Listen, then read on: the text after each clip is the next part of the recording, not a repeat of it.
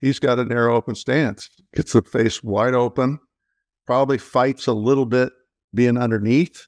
So the more open he is, the more on plane he delivers the club, which is a foundational piece, one of the five foundational pieces I teach. Right. So for him, the more open he gets, the better he plays.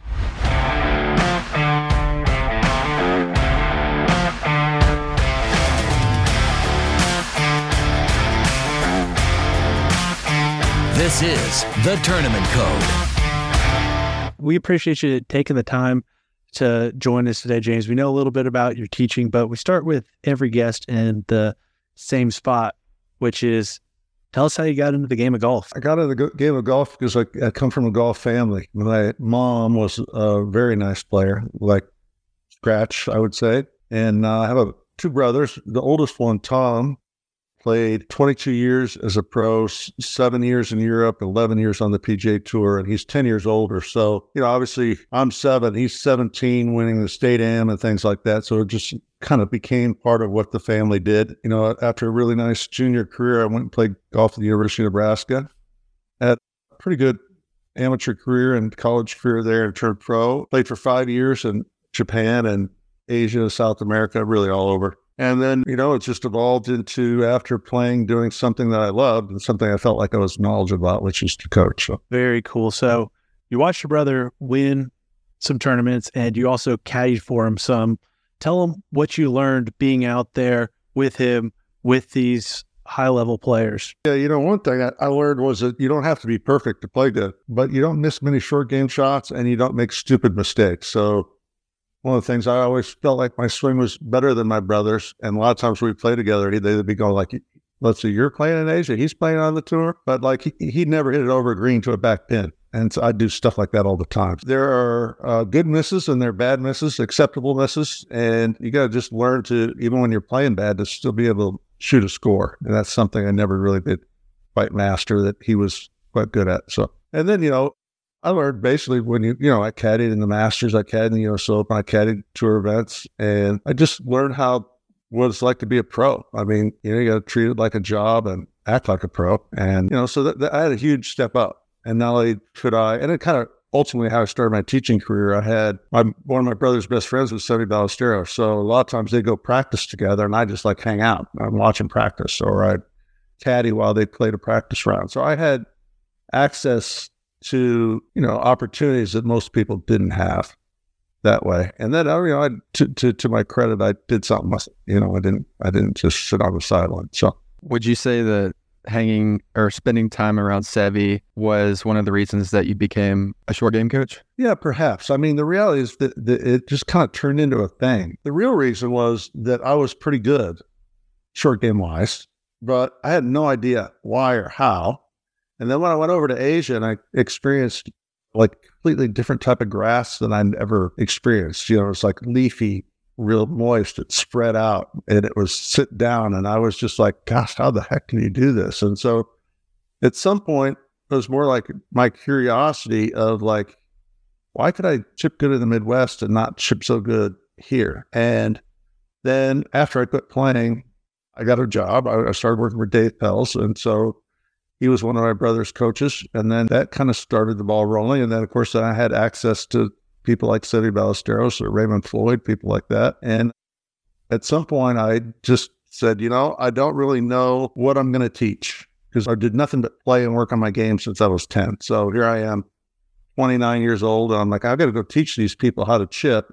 And I really don't know. I can do it, but I really don't know how to teach it. So what I'm going to do is I'm going to I'm going to study. I'm a, so I went to the Players Championship. I caddied. I got video of Raymond Floyd, Corey Pavin, Jodie Mudd, my brother who was amazing around the greens, and Seve, mostly Seve. And I said, okay, I'm just going to drop these videos in. There's a TV and a VHS tape, and I'm just going to see if I can find commonalities. And whatever these players do, that's what I'm going to teach. And so, kind of surprisingly, the things that you are heard at that time like lean left, keep your head still, keep your hands ahead, you know, do all those things was not what they did, not even close. They didn't do any of those things. And so I just kind of came up with my own thing, so to speak. And after 30 years, I would say that thing has been adopted by a lot of people, a lot of coaches, and become very common. Where when I first started to explain what it was, people are like, they were not having it. So, what were some of those things that all of those players did? Like number one, they extend their chest. So I don't know if it's I'm on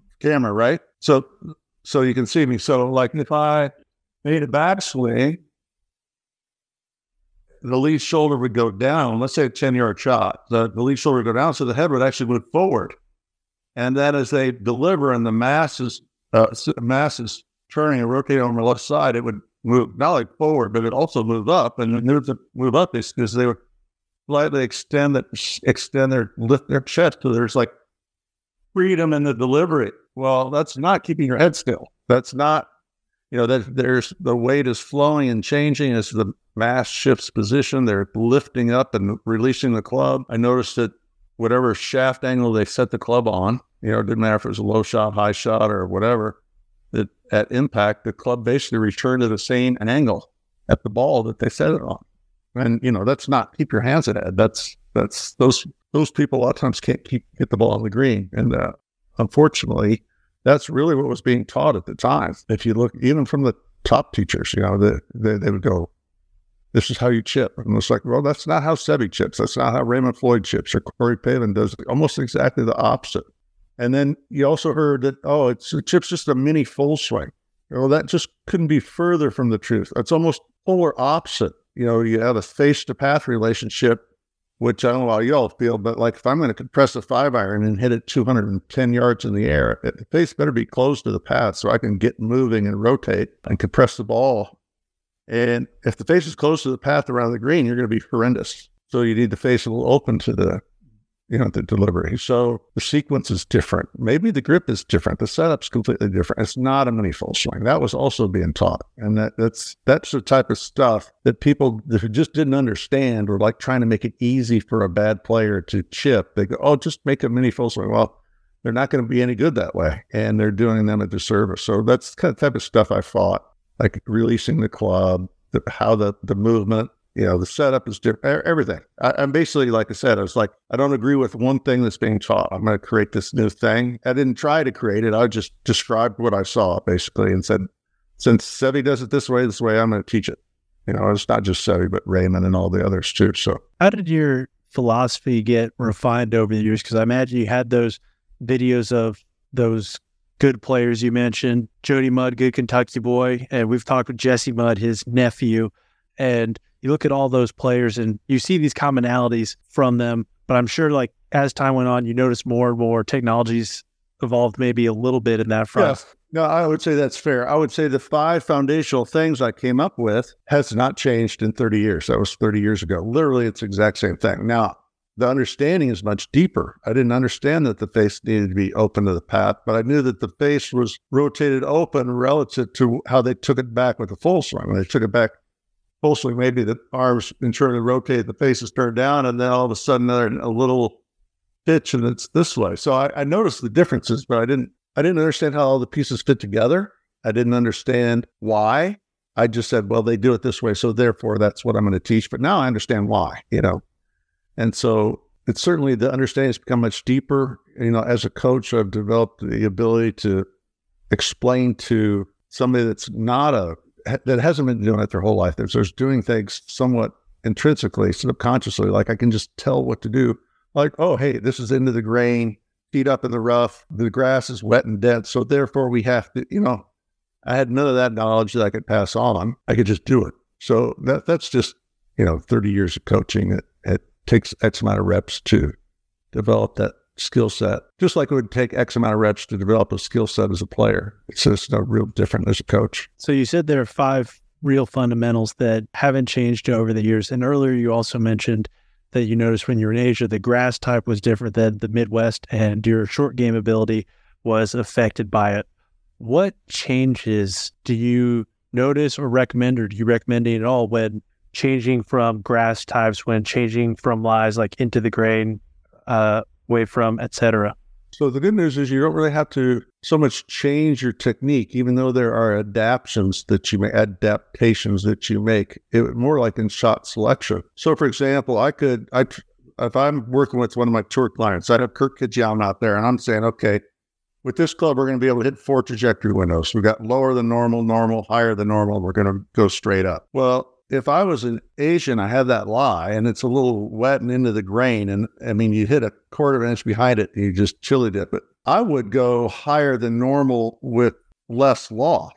So that actually add effective bounce and loft as where I could be worried about hitting the ball first and then put the ball back in my stance with a more lofted club like a lob wedge.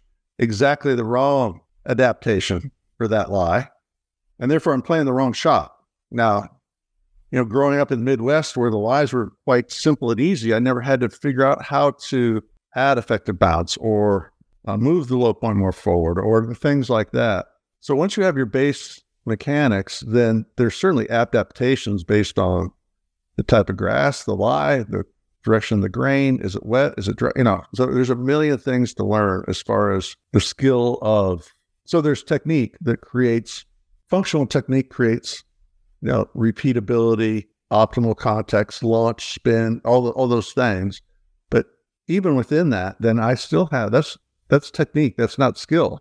I have to take that skill, pick the right club, choose a landing spot. I got to adapt for the uphill, you know, into the grain lie. I got to adapt for the down slope that's nestled deep in the rough.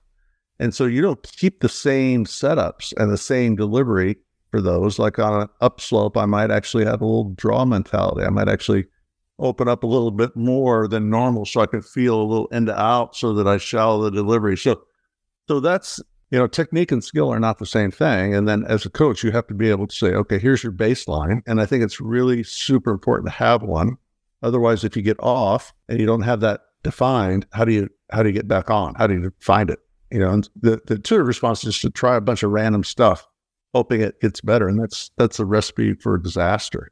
I call that being on the hamster wheel of things that never work. You know, trying everything. That guy shows up to my office with three putters in my, his bag, and he's tried every grip, He's got, you know, there's no no plan whatsoever. So, but you teach the the physics first of the basic, like home base, and then you say, okay, this is home base. This is what we're going to do to fight it every time we practice. Now, to be a shot maker, to be creative, we have to recognize the situations where we need to steepen the delivery or shallow the delivery or hit it higher or what the right shot might be, that sort of thing.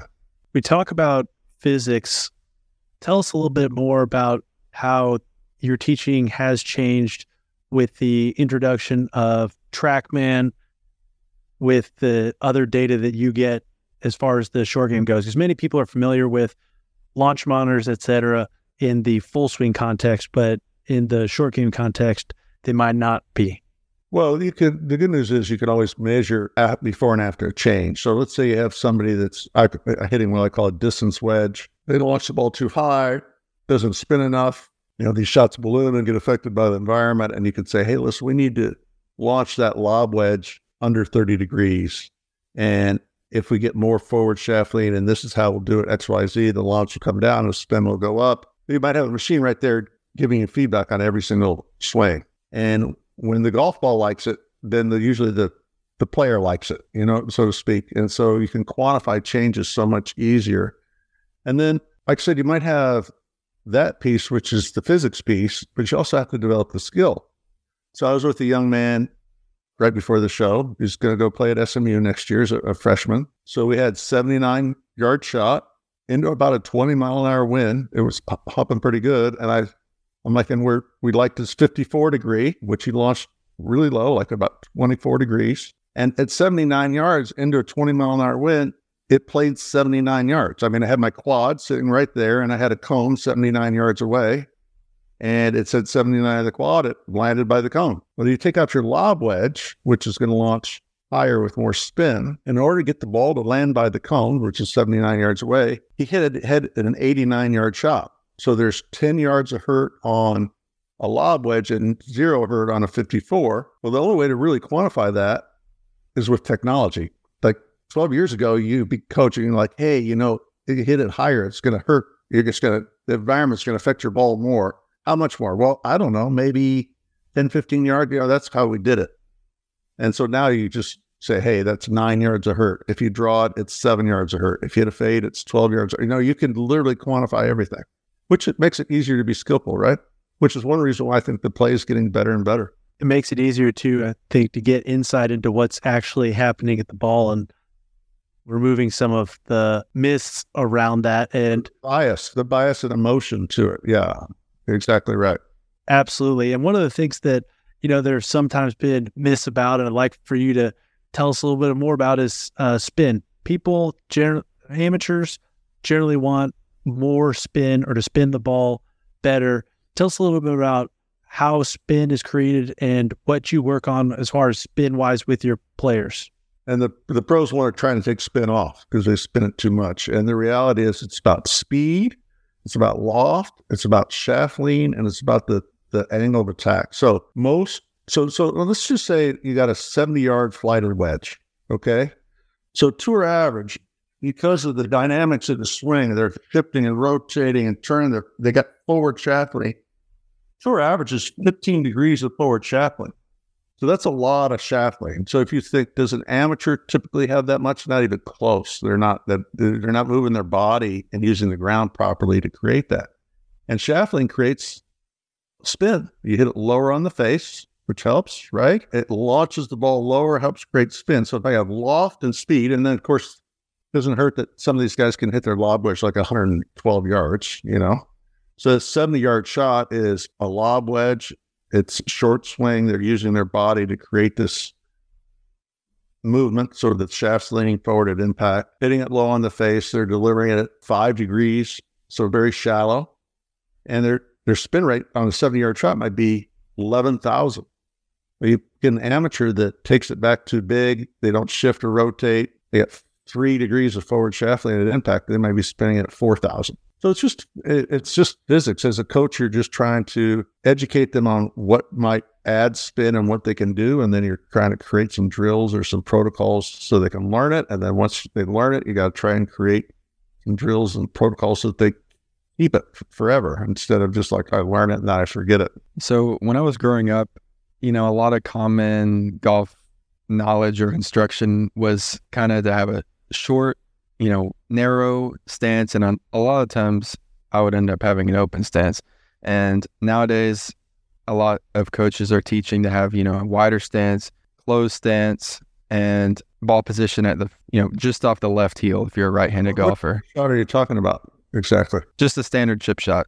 Oh, chip shot. Okay. So standard we're like chip shot. 10 yards, flat lie, stop Correct. shot. Right. Correct. Correct. And, you know, I kind of observed that a lot of the current instruction teaches to have a wider wider stance, closed stance. Is it something that you agree with? Or do you do you ever teach your players to have an open stance on chip shots? Almost all the time. I'll, now let's let's just be truthful and back up a little bit. The golf ball doesn't know how you're standing and it doesn't care. It cares about the physics of the delivery. Is the face open to the path? Is the angle of attack five or six degrees? Is the low point in front? How much shaft lean is there, right? Because that affects how much effective bounce and lofts on the club. What's the speed or rhythm of the delivery, right? So if you get the physics of the delivery right, does it matter if your stance is closed or open? Not even one little bit. Sometimes, however, how you stand affects how you d- deliver the club. And it would be a mistake to assume that every player is going to needs to do the same thing in order to get the delivery. So, for example, it's a lot of times it's based on where you're coming from, Cooper. So, for example, I have taught Tom Pernice for 28 years. I'm going to say he's the best wedge player on the planet. And I, will put him up against anybody. He's got a narrow open stance, gets the face wide open, probably fights a little bit being underneath. So the more open he is, the more on plane he delivers the club which is a foundational piece, one of the five foundational pieces I teach. Right. So for him, the more open he gets, the better he plays. So I also teach a kid who was just here uh, about three weeks ago that goes go go play at Stanford next year. He's outside and steep. If I opened his stance, what would that do to the delivery? It's gonna be worse, right? So the reality is, I closed his stance to get the physics better. It's just going to be easier for him to deliver properly with a slightly closed stance. So that there's not the foundational principles are based on performance, not on like, hey, you're supposed to do this with your feet. And I'm like, well, the golf ball doesn't know and it doesn't care. So I don't care either. Does that make sense? Yeah, yeah, that makes sense. I think I think most of the reason that I feel comfortable with the close stance is, you know, I'm trying to hit little low draws with that standard chip shot, and it just kind of gets me in that position. I don't even have to think about. Listen, you're coaching somebody. You're taking my job, and the guy's under and shut, and he hits six inches behind the ball, and he chili dips and he skulls. Going to teach him a closed stance because if you do, you're going to make him way worse. He's going to keep going Way further worse. that direction. More inside and more close. So you also, as a coach, you're always you got a picture in your mind of what the what the movement of the club needs to be to get the ball to do what it needs to do. You're trying to take this one student who's a unique individual, not only from a, a biomechanics standpoint, you know, he might have a tight shoulder and a, a locked left ankle, whatever, but he also might has emotional scar tissue as well. A lot of times, so you deal with all these factors, and you're thinking, what's the easiest, simplest way for this guy to understand what's going to allow him to be repeat, be consistent, so that he can develop a skill set to be world class. And if you don't have wiggle room as far as style goes as a coach, you're going to make half your students worse. You'll help some, but only the right ones. And the rest of them are going to walk away going, oh, that guy didn't know anything. I'm worse. So you can't be locked into a a box. Like you- can't just say, I'm going to color inside the lines. Now, I have five things that have never changed, but I know that's more about the delivery of the club. But I like a narrow open stance, but it's a preference as a coach. And like I said, I'm not doing that for every single player. Typically, narrower is better because you're trying to eliminate the firing of the hips at the start of the downswing. That would be a power uh, sequence. And we want something where the club actually starts before the hips. So if you're standing on one foot and you had the other one up in the air like a like a like a flamingo, could you fire your hips? It'd be really hard. So that's why a narrower stance typically is better. But what if you had a lady that really casts the club and had no lateral shift in her golf swing, and that's her motor pattern that was running? Then maybe a wider stance would be much better for her. You, uh, hopefully, you're starting to get my That definitely makes sense. I was, I think, I think most of the reason that it's comfortable for me is because I struggle a lot with um, having chip shots slide up the face, and if I just, if I just like try to stay on top of it and hit those draws, it that never happens. But what would you say? What would you say? You know, causes that slide up the face for most golfers? there's i'm not i'm not bowing out of this uh, question because it's a good question i'm just saying there's 15 possible causes and so for me as a coach to just guess at it uh, you know the the reality is could name five of them it literally could be you're rotating your hips too early and so the handle is leading and the face is open so as the handle gets high you know and you're hanging on that could be sliding under so that's where maybe like a little draw feel helps you right? It could be ball positions too far forward and your chest stalls. I mean, there's a million possibilities. So it's like, that's, uh, if I had a, and I've coached probably over 100 tour players, and usually most of them make horrendous coaches because they basically go this they go, I'm great. This is what I feel. So therefore, you should feel the same thing. You should do it like I do it. I'm like, "Uh, it doesn't work that way. This is just not even close to how it works in the real world. So you got to be super careful about just taking your biases and what works for you and putting them on somebody else. Was that hard for you to adapt um, when you became a coach? Probably for 10 years. I probably taught full time every day for 10 years. I kind of had a little bit more of a cookie cutter approach before I realized, like, you know what? I just did that player a huge disservice by trying to get him to stand like he's standing, you know, like Tom Pernice, because Tom Pernice is great. It's like, no, you know what? Go ahead, close your stance. It's fine. So yeah, that that, that was that's a good question. I I uh, but I wish I had a do over. Uh, probably the first ten years, I was teaching the right stuff, but I was not a great coach, and I feel like now my coaching ability has caught up or maybe surpassed my technical knowledge. And before it was like more, I kind of understand the technique, but maybe I didn't do such a great job as a coach. And if you look at Butch Harmon, who's I'm going to say is the best coach on the in the United States, does he have more technical knowledge than maybe like somebody like Chris Como? Absolutely not. Not even close. But he's a better coach, and I don't think Chris, who's a friend, would mind me saying that. Butch just has a, a way of making it simple, which is a huge skill, and making you believe it's going to work, which is a huge skill, and then Pat, you know, the, you know, telling you a funny story and making you realize that golf's not that hard unless you unless you're over trying and over caring. You know, so that there's as a as someone whose normal client is trying to pay their mortgage with how they play, that requires completely different skill set than you know getting some beginner lady not to top it or to, to not to shank it. You know, which is all just about technique and you know what I can do going forward to make sure this doesn't happen again, type of thing. But that's not what high performance is. High performance is emotional. It's simplicity. It's being able to play without distraction. It's these other, other things. When you work with a player, as you said to us very well here, you can't put them in a mold. You got to work with where they're at. When a player comes to you with something that's more than tactical, when they have a decent bit of scar tissue from short from the short game from putting, what are some of the things that you do to maybe help mitigate the problems from that scar tissue? Right. So so that's a big topic. The first thing you do is you always start with the physics because the physics are the root cause problem. So essentially, they care and they've hit too many bad shots in their life, and then all of a sudden now they have anxiety. And I've written uh, three books: one on wedge play, one on putting, and one on performing well under stress, playing. And essentially, the third book came about from this very question: like, okay, now that I can deliver the club so the ball goes up in the air and there's some forgiveness and there's some spin and I re- repeat, but I still get in the tournament and the member guests and I'm just can't breathe and I perform horribly. You know, get me out there on the course by myself. I'm I'm great. So in this book, I wrote it with another gentleman, uh, R.K. Stutman, Dr. Stutman, and um, we just talked about like, okay, here are ten things that possibly could help you if you're under stress or duress, perform better. And it's, it's called Cool Under Pressure.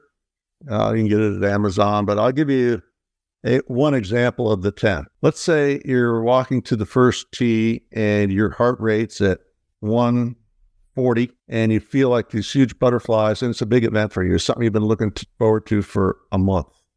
And let's say there's 80 people around the first tee as they call your name and your heart's, you know, your arms feel funny. Uh, you know, you haven't hit one practice ball with this new body, right? I taught this to IK Kim, who who uh, used it really to win the Open Championship for women, the Ricoh British Open. It's like look at the treetops, cycle through four second diaphragmatic breaths. I would have to explain all the keys to that, and think about how blessed you are to be able to go hit this shot. You've been dreaming about being able to, you know, play in this big environment your whole life and you're finally here. What a blessing, right?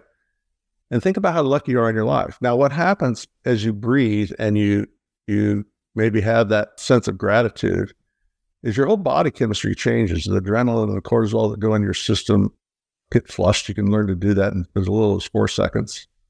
Your heart rate might come down a little bit. You know, some of the things that happen. There's 1,200 things that happen to your body under stress. Your pupils dilate, the heart rate goes up, the blood vessels constrict, all these things, right? So you're going to find a way to kind of mitigate that. So that would be one tip. Another might be reframing. So you could say instead of like, oh God, I'm so nervous, you could say, oh, I'm so excited. I can't wait to hit this tee shot. Well, just a simple act of reframing, the data shows that doing that improves performance by like 18%, some crazy amount. And so I simply just say, hey, this is not one tip for every single person, but there are things we can do as players to perform well when it counts. Because the reality is, there are plenty of people that perform well when it doesn't count. And the ones that are making money are the ones that are winning, holding trophies in the amateur events or whatever, are the ones that play good when they are sleeping on a lead or when there are a thousand people watching or when they're, you know what I'm saying? So you got to learn to deal with that effectively. And I would say that the reason why I wrote the book is on the board of a place called the Titleist Performance Institute, and I I go down there often, and I privy to all their studies and data. And I realized at some point, maybe eight or ten years ago, that if you learn a new motor pattern, so so Daniel, let's say you're chipping, you take it inside and shut, and you chuck it, and you're coming to me, and I teach you to get the toe up in the air and release and get the low point in front. Well, you got this new motor pattern, and you got the old one. The bad news is the old one's in there forever. There's nothing you can do about it. It's, it's the neural pathways that create that. So the goal is to make the new one stronger, right? So it's more dominant. So one way we, we have of warm up exercises we do every day to make sure that the, the brain knows this the new pattern. Well, there are two times when you revert back to an old pattern. And the first is inactivity. So you take three weeks off. If you've done 10,000 reps the bad way, pretty good chance you're going to start off doing the bad, right? That's a problem for the amateur player that the pros don't have. The second is stress. You're going to revert back to an old pattern under stress. So, as a coach who's in charge of your performance, basically, if I can't teach you to deal effectively with stress, it doesn't really even matter what I teach you because you're just going to go back to the other thing, right? So, after getting that information and on, on how the brain works under stress response, I thought I better arm my students with things they can do under stress, or I'm basically not doing my job. So I found the smartest guy I knew in performance, which is this guy in Philadelphia at Randall, and I and we I partnered up with him, and uh, we wrote this book. So that's unique, and I think that insight you have regarding how players, you know, need to find ways to manage it, or else you really haven't, as a coach, you really haven't done anything for them if they can't uh, repeat that pattern in stressful situations. Because if you're yeah, if you're a high if you're a high performing player, you got to be in stressful situations. And one of the things we've learned from a lot of our guests who have worked with tour players is that not only do tour players learn things from them, but they learn things from tour players. And you've mentioned some of them regarding the videos you took and just the basics of your short game instruction. What are some other things you've picked up on working with some of these high performing players? Oh my gosh, yeah, no, I've learned so much more from them than I they I've taught them, right? And it's whether it's how to pull themselves back in the moment when things start spinning the wrong way, or you know the, the mindset of what what to do, like I said, being resilient, or how to prepare around for a round. That I stuff I you know I was a good player. I won tournaments, but I didn't do it. I didn't really know. My brother played on tour, yet he didn't. You know, I didn't know this stuff. So like for example, now I have this young player who's in today from S is going to SMU. It's like, okay, we're going to go in their practice round. You know, get one practice round. Yes. All right. So we're going to go mark the tournament pins. You got your compass. You're going to write true north, true north in your book. Then that night, you're going to find the wind direction on every hole. You're going to mark the wind direction and you're going to mark which pins you can't go at. You know, so where the misses are with this wind, you know, if it's a 15 mile an hour wind, there are certain pins that you can't, with a good short game, you can't, if you miss it there, you can't get the ball up and in. So just like how to prepare a book, how to prepare for a tournament, how to prepare for a round off tournament site when you're training, how to train to develop skill. I mean, all these things that I, yes, I wish I, you know, when I was playing, I wish I knew now that I, or then that I knew now, you know, uh, because it would, it would help. The good news is I'm a better coach than I was a player. And now I have a unique opportunity to still somewhat be involved, even though I'm not hitting a shot to, to be part of people that win or do great things. And so that's pretty cool in a, in a kind of, I don't want to say it doesn't matter, but in a, in a kind of a behind the scenes type of a way. So you mentioned charting the wind and figuring out where the pins are for all the practice rounds. And something that I've done in the past or kind of realized along the way is that if you're super short sighted, but you're into the wind, it can be a lot easier chip shot than you may think it is. And you got a short shot, you might be trying to make it. so do you do you advise your players to maybe, you know, say the miss on a tucked pin is super short sighted, but that chip shot's going to be straight into the wind. Do you, yeah, you know, so, tend to so be more aggressive into that one, or find the what I call quality position. So where's the quality position relative to this pin? You know, it could be a slopey. It might be below the hole, like at Pebble Beach. All right, or it could be a back left pin that normally you can't get at. But with the wind direction, you're chipping right back into the wind and it's a 20 mile an hour wind. Well, the wind will stop the ball. So in the rough, let's say, for example, you can't spin the ball very much. So you have to stop the ball with trajectory. Well, if I could pop the ball up in the air with trajectory and it's into a 20 mile an hour wind, the the, the ball's coming, you know, a ball that's coming straight down doesn't require any spin to stop. It just goes nowhere. So all of a sudden that becomes an attackable pin where typically it might not be. And that's the type of stuff that, like a really good caddy, makes a huge difference. Or preparing like a pro, even if you're an amateur, you know, you're preparing like Bernhard Langer prepares, would save you an enormous amount of shots. But you don't understand how much preparation this caddy, Terry, does in every round to give him the information he needs and the experience he has of understanding where he can miss and where he can't, what pins to take on, what pins he can't. And it changes daily based on the environment. Did it rain? Is it where's the what's the wind direction? What's the speed of the greens? You know, but those guys are amazing at it, and it's just something that amateur players are not amazing at. I, I, see all the time. They just really don't talk it through or think it through to the point, and they end up hitting good shots and make doubles because they just hit a, I've hit a pretty good shot, but I was just screwed over there behind the bunker. And like, you can't hit a pretty good shot and make a double. That's, that's a, a planning mistake. And so, um, yeah, that's, that's part of what you do when you're working. Now, the good news is I don't really have to do that job. That's the caddy's job, right? For Stewart Cink or somebody that I'm coaching on tour. But for a young kid who's going to Stanford or SMU, like I was saying, now all of a sudden they don't have a caddy. And I need to teach them to act and prepare like a pro would. And so that's where I'm going to take that knowledge that I've learned and, and pass it on. So a lot, something that people talk about a lot these days is course strategy, um, strategy off the tee, strategy into the greens. But a lot of people don't talk about short game strategy, and that's kind of when I noticed my short game improving a lot was when you know, say I you know, do hit the shot where I have to chip over a bunker to a tucked pin. I just kind of accepted, you know, I'm going to make bogey here. I hit it out to 20 feet and my short game stats got a lot better because I had a lot less two chips. I didn't get better at actually hitting the shots. I just got better at choosing what shot to hit and just taking my bogey.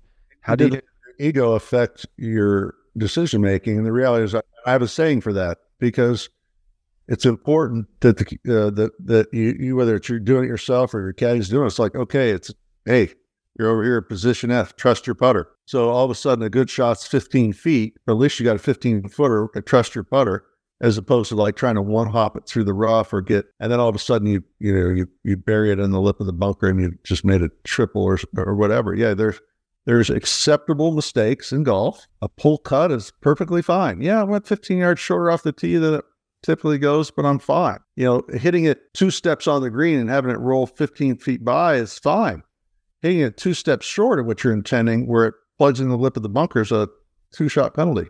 Not not except You should be able to go the whole year and not do that. And so the planning part of short game and part of that's just getting rid of the ego and being willing to play away from a pin or not take too much on. Yeah, it's a there's some maturity level that, that's required there for sure. Talk a lot about short game and wedge shots, and we don't want to box you in at all because not only do you teach short game, and I believe you do some full swing as well, but also you've done a lot on putting. You've written a book on putting. So we've talked about some of the five fundamentals of short game. Tell us a little bit about what you found in putting and what you talk to your players about. The way I teach putting would be that there are four essential skills, and the most important of which is to think you're good. So we're always going to work on that.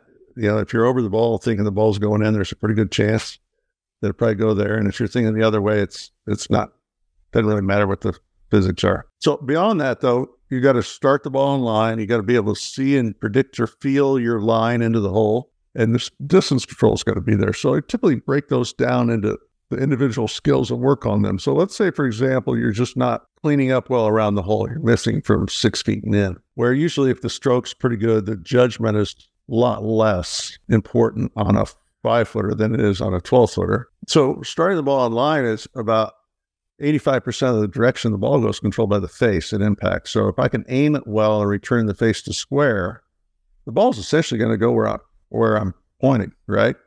So as I look at that, there's movement, there are preferences that I have, whether it's, I know that the putters should be uh, 90 degrees at impact. So I like to set it at 90 degrees and return it to 90 degrees.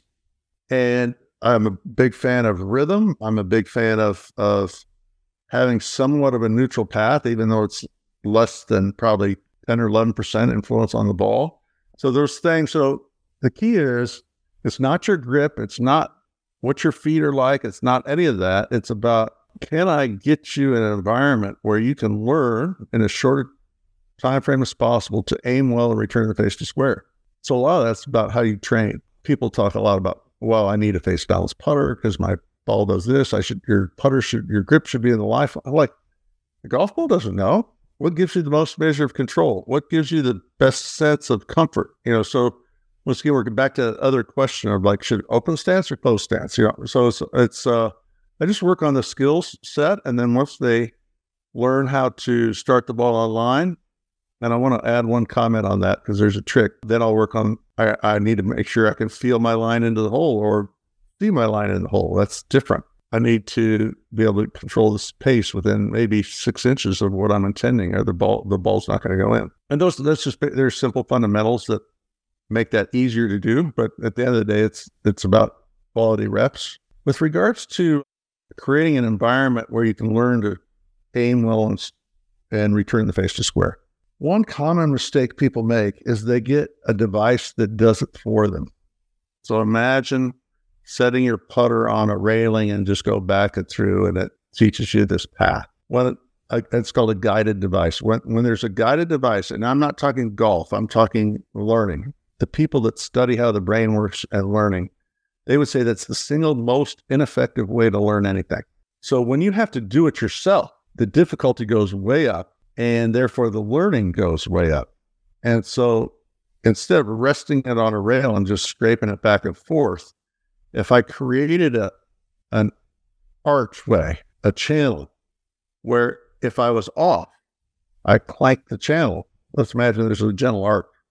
That would be more effective. If I had a device that aimed it for me, that's ineffective compared to having something nearby that I could use as a reference, but learn to aim it myself. It's harder work. So when you train, you're always trying to figure out effective ways to train. And I think it's very common, even on the tours, to have a mirror with a line on there. It shows you where you're going. And I just, that's not my preference. I just think that's ineffective compared to other other ways. I'm not a great putter right now. I'm working on it, especially not having played a lot and recently and having spent a lot of those years off. But one of the things that I noticed that is different between my junior golf slash college golf self and now is back in those times, I did a lot more of what you're talking about. I did a lot more of like me, random mirror drills. I did a lot more of guided putting practice. And I honestly had a myriad of drills that I would use. And I'd be trying maybe a new drill every week, a new game every week, and not as much games, more drills. And as times progress, really, I've kind of narrowed down my practice into a few different types of drills, and that's close putts, short putts, so cleaning up six feet and in, and also a lot of distance work. And then I'll do a, some fundamental checks every now and then. Tell us about how you would recommend structuring your someone's putting practice. Again, recognizing that players cannot be put in molds or anything like that, and each player's needs might vary. So I do my stru- structural practice, uh, fundamental checks every single day, no exception, can't skip. Is if you're a good coach and it's effective, you could probably do it in two minutes or less. So if it's a half an hour, you're not going to be in the mood or you're not going to have time. So that's no good. So we're going to create a setup check, uh, aim check, ability to start the ball, a line check, and it's your warm up. It takes two minutes. You do it every day. All right. Now, there are other things that you could do, for example, to test whether you're reading the green correctly or start hitting your start line. So let me just give you an example. So let's say you read a putt, you got a five footer, and you say, I'm going to start at right edge and it's going to curl in the hole and go in at 515. So you got a picture in your head? All right. What if you put a dime two feet in front of your ball in line with right edge? Okay. And if you do the math, if you can hit a dime that's two feet in front of your ball, your ball's on line to go in from 10 feet or less, it's going to go in the hole. Okay. As long as there's not footprints or some other thing. Give me a percentage. You got 10 players looking at that dime that's right edge. Give me a percentage when they get over the ball and they look through the dime at the right edge where the dime looks like it's in the right place. Out of 10 players, what do you think? 11%? Well, yeah, I guess I say, no, hardly anybody. Anybody, most people get in there and they go, oh my God, that dime doesn't look right edge. That looks a cup outside right, or it looks left center. I mean, your vision and how you picture influence everything. And then you got these people in a mirror working on their stroke, and then they put the putter down. And they they can't even get even remotely a picture of what the truth is. So it's like, what's all that mirror work doing for you when the dime looks like it's th- three balls to the right of the hole? So the, if you're going to say, what's the most important thing? I'm going to say your confidence, your belief. What's the second most important? I'm going to say it's your vision. It's your ability to see the truth. So we got to do things after your two minutes is over. And we would do things where you get a, a, a train your visual acuity of, of, your start line and your entry line into the hole that's truthful. And if you do it often enough, at some point it'll change your perception. It'll change how you see. And that that's a big problem. Your stroke might be beautiful, but you don't put any good because you not see very well. You know what I'm saying? And it's not like, no, I see just fine. No, no, you don't really perceive what straight is or what the curve is, even though you just predicted it.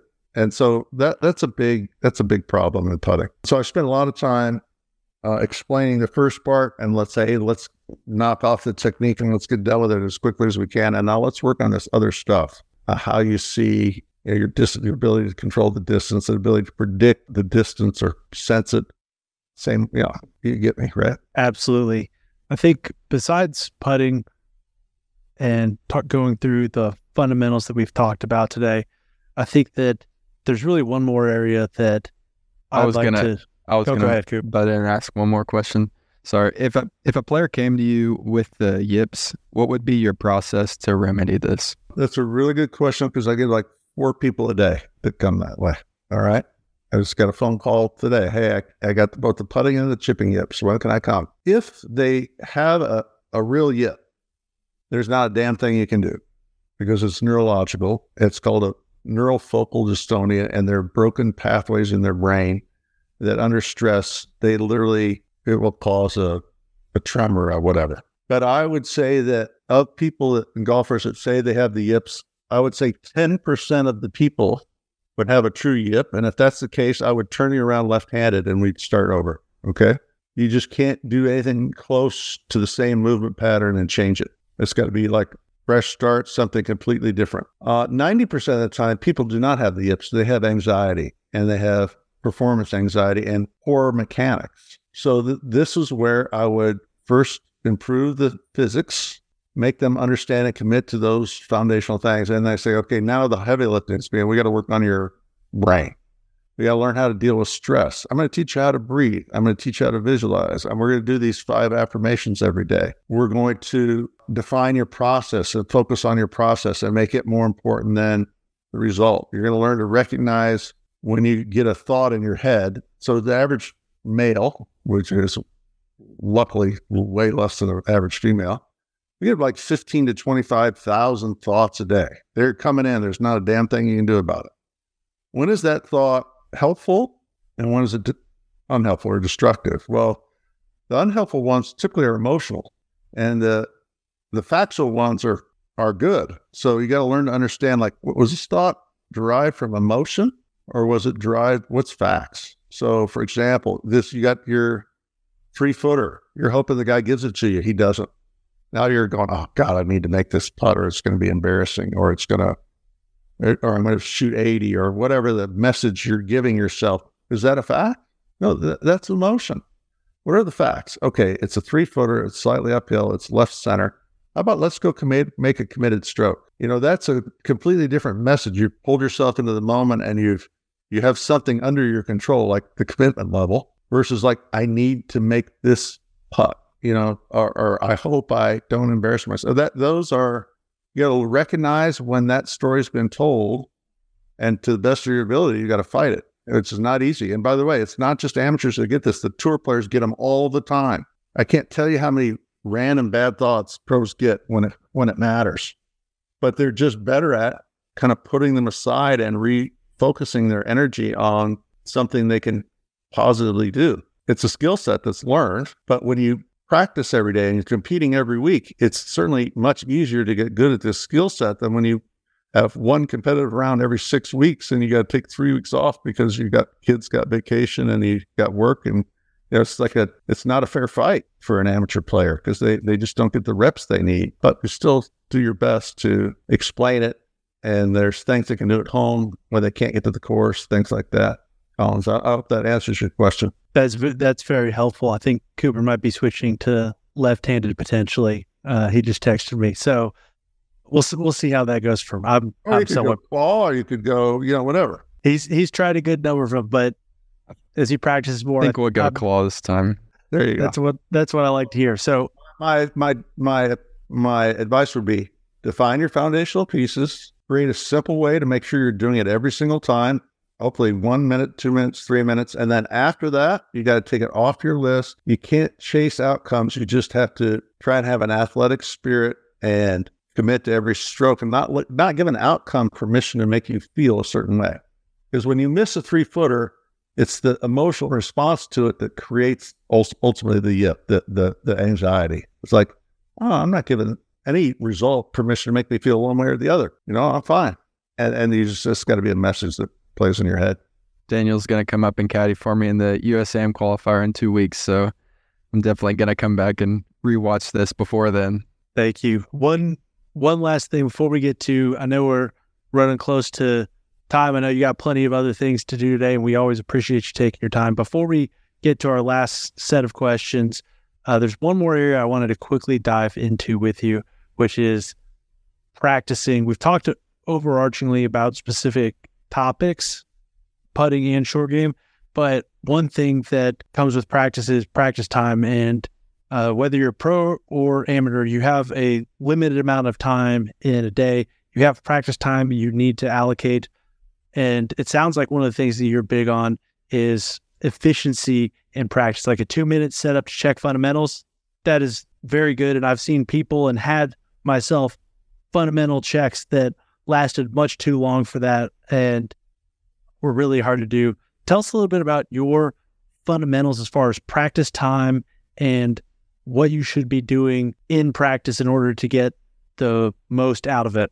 All right, it doesn't matter if it's bunker, putting, full swing, or whatever.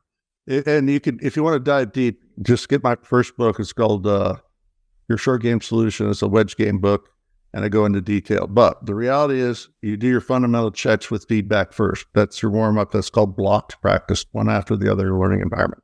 Now you're off technique and you're trying to develop shot making skill, the skills of focus, rhythm, confidence, judgment. And that's done in random and variable. So whether it's doing a lap around the green chipping or going upslope, downslope, ball buried, ball above, short shot, long shot in the bunker, it's completely random and you're working on your judgment and your focus skills. And then lastly, you got to try and win your way off the putting green or win your way out of the bunker or win your way off chipping by competing and creating some stress and learning to push the distraction aside, the, the harmful emotional thoughts aside, and focus on the task at hand. So that's the same formula regardless of what you do. And I would say your blocked practice should take about 10% of your total time, which is not very much, right? So most people either do no block practice, their fundamentals are poor, or they over block practice and they never really get to the other more important parts. So that's that's that's your answer right there. But you got to get value from the time you invest, whether it's 15 minutes or a half an hour or an hour. Like if you're a tour player, you might be doing it for an hour, but you know what? I practice about five minutes a day. So let's got to figure out how to get some value from that. Absolutely. Well, we appreciate you taking the time to join us. The last question we ask every guest is the same. And for you, it's going to be a two parter. So the first part is if you go back to yourself as a junior golfer and tell yourself just one thing, what would that one thing be? And since you work with other golfers, if you could tell a junior golfer just one thing, what would that one thing be? I would say remember why you love or fell in love with the game because people change those reasons over time. It becomes more about points and ego than it is about enjoying the challenge or being outside or the people or whatever. Good reasons and bad reasons why. The other thing I would say is trying to just have some fun is very close to about trying the right amount. And most players, when they start to compete, they overtry, and overtrying ruins performance. Perfect. Well, we appreciate it. If people are interested in working with you, they're interested in finding you on social media, they're interested in buying your book, where can they do all those things? You get the you can get the books on Amazon. Your short game solution, your putting solution, and cool under pressure are the three I've written. If they want to contact me, they can go to my website, jsegolfacademy.com, and there's a place where they can send me an email. And social media wise, it's just my name at either Twitter or Instagram, just James Sieckmann altogether. They can find me there. I'm not, I'm, you know, I'm an old guy, so I don't do a ton of social media stuff. I suck at it. You know, if I want something really good, I'll get my kids to do it for me. So probably not a great follow on Twitter, you know, but uh, yeah, you can get me there. Be sure to give James a follow. And then if you're listening to us on Spotify or Apple Podcasts, please subscribe, leave us a rating. And if you're listening on YouTube, please like and subscribe. This helps us get our message out to more people. And if you're trying to find us on social media, you can find us on Instagram at the tournament code and on Twitter at tournament code. As always, We appreciate you taking the time to join us and look forward to diving in deeper to what it takes to play elite tournament golf.